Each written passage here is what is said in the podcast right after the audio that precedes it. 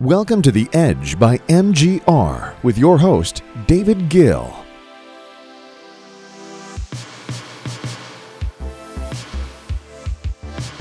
Hey, everybody, welcome to The Edge podcast by MGR. Your host, David Gil, here, and I hope everybody had a great week. I know I did. Happy Friday to everyone out there.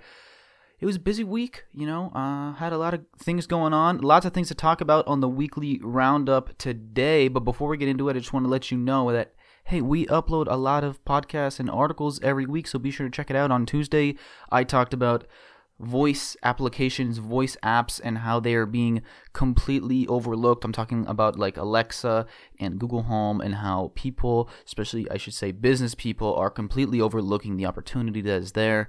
If you want to hear more about that, I would certainly give that a listen. And then if you're looking for something that, you know, mix it up a little bit, not so much tech and business, you know, maybe it's a Friday, you say, hey man, I'm not looking to be so focused on business right now. Well, yesterday, uh, Marissa uploaded a podcast all about vegetable juicing and which vegetable juices are the best and healthiest for you. It's a good mix, mix it up on the Life podcast. But, anyways, we have a lot to talk about, so let's get into it. It's time for the news. So, the first story this week is Snapchat's attempt to attract influencers. I've said many times that Snapchat's biggest weakness is its lack of influencer slash creator support. While, you know, platforms like Instagram and YouTube spend a lot of time and resources trying to help their creators, Snapchat has always looked the other way. They've always kind of just left their creators, influencers out to dry. But now, almost too late, really, they're finally introducing their new storytellers program. I'm saying that with like air quotation marks. That's what it's called. Uh, Storytellers program with the goal of bringing in more influencers and advertisers by coordinating partnerships between the two. The plan is kind of twofold, right? Attract influencers by bringing them endorsement deals if, if they, you know, make more content for Snapchat, and then attract more advertisers who are constantly looking to work with influencers. Uh, you know, obviously, influencers, influencer marketing is like a big buzzword these days. I know we get a lot of questions about that. So, in doing this, they're obviously hoping to bring more users who will follow those influencers and grow their ad revenue. Or I'm saying, and they're, and they're also looking to grow their ad revenue by exposing more advertisers to Snapchat. Now, listen, I think this is a good idea, but I think they should have done this years ago, or at least a year ago or longer. And now they're fighting desperately to catch up because their user base just is not growing. They've been stuck right around 200 million users for a while now, and they're not really growing. Their ad revenue is not growing that much and it might be too late. You know, if they actually, maybe if they had listened to this podcast and listened to me say, hey, you should be doing a lot more for influencers, they wouldn't be in this position. But, you know, what do I know? I'm just a podcast host. Anyways, next up on today's uh, bracket, bracket, is that the proper terminology? Anyways, next story. Google Drive hits 1 billion users. Um, a few things in this.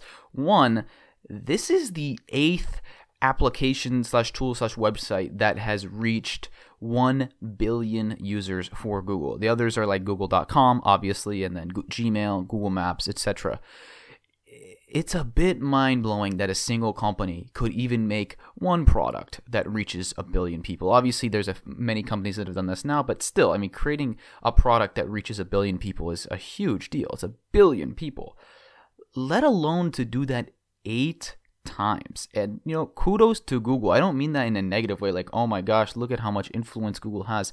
I'll get into that in a sec. But, you know what? Kudos to Google because these products are very useful. Google Maps, I use. I'm sure most people have used Google.com. I use uh, Gmail. I use. I'm sure a lot of people use. All I use Google Drive as well.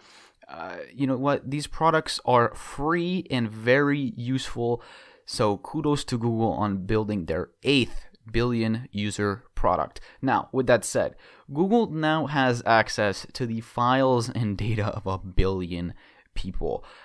And a lot of that data is highly valuable too because a lot, what a lot of people use Google Drive for is to share work documents or spreadsheets and things like that that contain valuable information if you're a B2B business to business advertiser. And you better believe this is true that Google scans every document and spreadsheet that is on Google Drive and they use that data to serve you ads. Believe it. And in other words, if you thought that Google was the king of data before, they just keep adding more and more sources. It's yet another data mine for Google in a world where gold is the new, or I messed that up, where data is the new gold. You get what I mean? Uh, they're just data is so valuable and they just keep adding more and more sources of it and the value of Google as a company and as a platform is just going to continue to grow. Next up, Amazon's Alexa just got smarter. So obviously one of the biggest problems with voice or not problems but you know things that still needs to be developed uh, on the all of the voice platforms is essentially just how smart they are, right? A lot of times when you ask Alexa or Google Home or whatever a question, they don't always have the answer for it. Same thing with Siri, whatever. They're not always able to answer every single question, so it's this race to get smarter. Well, it came out yesterday that Amazon has now partnered with Yext, Y E X T, uh, this week in order to provide highly accurate and rich information on businesses and products for inquiring users.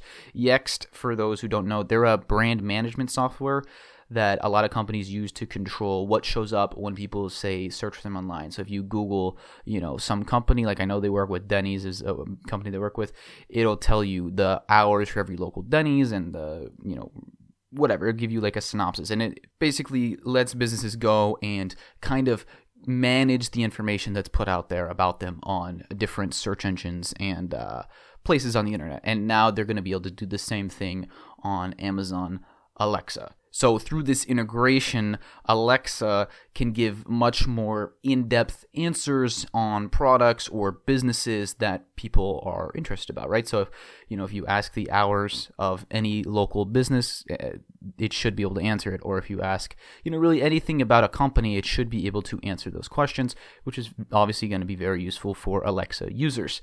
My Tuesday podcast was dedicated solely to voice apps, as I said earlier. So give that a listen if you want to, you know, hear me talk more about that. But anyways, let's move on to the next thing, which is Spotify hitting, or I say, I should say, announcing that they have reached now 83 million paid users as of their latest quarterly earnings report that came out this week.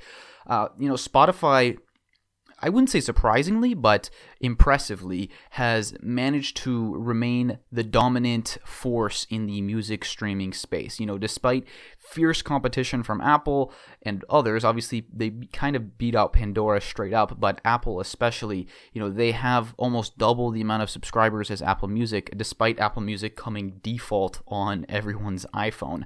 Um, and yet millions of iPhone users have still opted not to use Apple Music and to go ahead and pay for Spotify instead, including myself. I really like Spotify. Um, you know, this is encouraging for Spotify, and I think they will continue to grow. What will really differentiate them, though, is their non music offerings, right? Their podcast platform has shown that they are very much pushing to be the Netflix of audio, like I talked about a couple months ago. And the importance of gaining non, uh, gaining traction in the non-music content area is due to licensing fees, right? Because most of the money Spotify makes kind of just gets directly funneled to artists and producers and music labels. So Spotify doesn't actually see a lot of that money themselves. If Spotify wants to establish healthy profits, they're going to need to build up subscribers who are there for more than just music, but for all types of audio content, whether it be audio books or podcasts or whatever else type of audio content they can make. And I know they're also experiencing with lots of uh, video content and stuff now too. Um, if they can do all of those things, they definitely have a very bright future. But again, the competition is, especially from Apple, is going to be very stiff. Obviously, Apple has Apple Music and Apple Podcasts, both come default on every iPhone. So it's not going to be easy, but they've definitely shown that they can take the fight to anyone, even against Apple, who has their, the huge advantage of being, uh, being able to put their apps default on their devices. All right, let's talk some acquisitions. Real quick, two seconds. Disney uh, shareholders voted and they approved the Fox acquisition. This is expected, um, but I've been talking about it a lot, so I wanted to just mention it.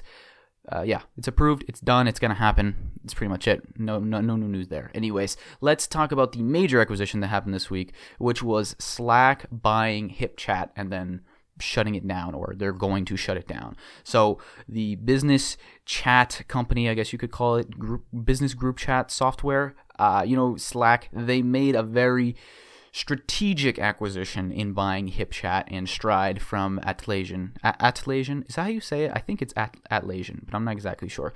Um, Stride was kind of struggling, so that was really more of an add-on. But HipChat was one of Slack's biggest competitors. So, you know, by buying them out and migrating their users over to their own platform, Slack is simply just eliminating a competitor from the race.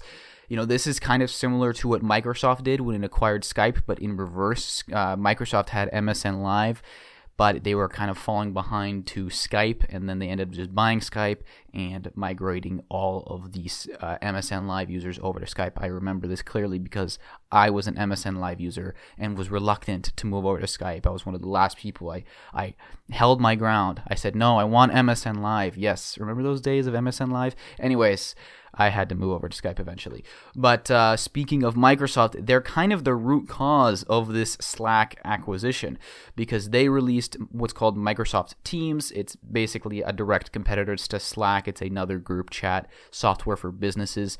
And they've really gained ground. Slack is still the leader in this space, but Teams is catching up because they're undercutting Slack on price while also offering more. So with Microsoft Teams, you not only get a chat software, but it also includes 50 gigabytes of cloud email hosting and 1 terabyte of cloud storage on OneDrive.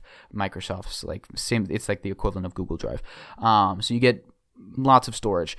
And that's all for $60 a year whereas slack you only get $80 a year uh, $60 a year per user i should say whereas slack is $80 a year per user and the only storage you get is 10 gigabytes of cloud storage. Um, obviously a big difference there in what you get and not to mention that that's for if you just kind of want uh, Microsoft Teams. But if you're looking, if you're an Office 365 member, which a lot of companies are, which means you're already paying for, uh, you know, uh, the whole Office suite of Excel and Word and all of that, then per user uh, you pay I think thirteen dollars a month, which is whatever 12 times 13 that's 156 right? Yeah 156 anyways so you pay 115 call it 160 dollars per year um, but you get obviously the whole microsoft suite plus microsoft teams included in that package. Um, and they already have i think 85 million subscribers uh, to Mike Office 365 so a lot of people who already have office are going to get microsoft teams for free basically included in the bundle instead of having to go out and pay for slack. And then also people who might have considered Slack could see that oh, I pay 60 bucks a year instead of 80 bucks a year per user and I get 1 terabyte of storage and all this other stuff. Hmm, maybe I'll go with Microsoft Teams. So obviously, this is putting a lot of pressure on Slack. The only differentiator that you could argue is that Slack is the better platform with a better user experience. And that's debatable, but also, you know, Microsoft has basically taken a page out of the Facebook Instagram playbook, which is, hey, we're just going to copy all of the features that Slack has and put them on Microsoft Teams, just like what Facebook did with Instagram and copying stories and everything from Snapchat and then saying, well, what are you going to do about it?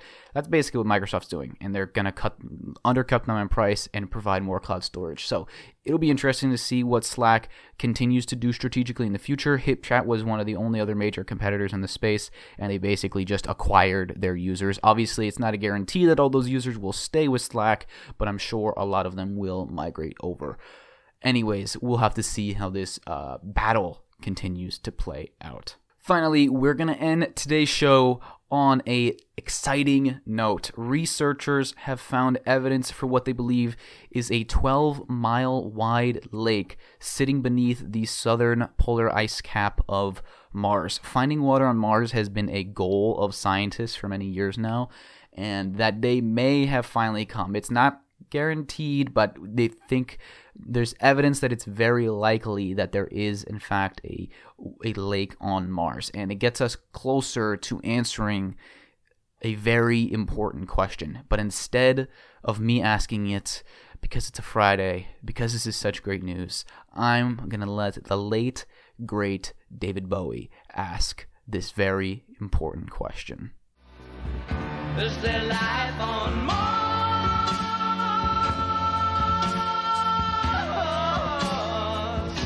Thanks for listening. See you next Tuesday.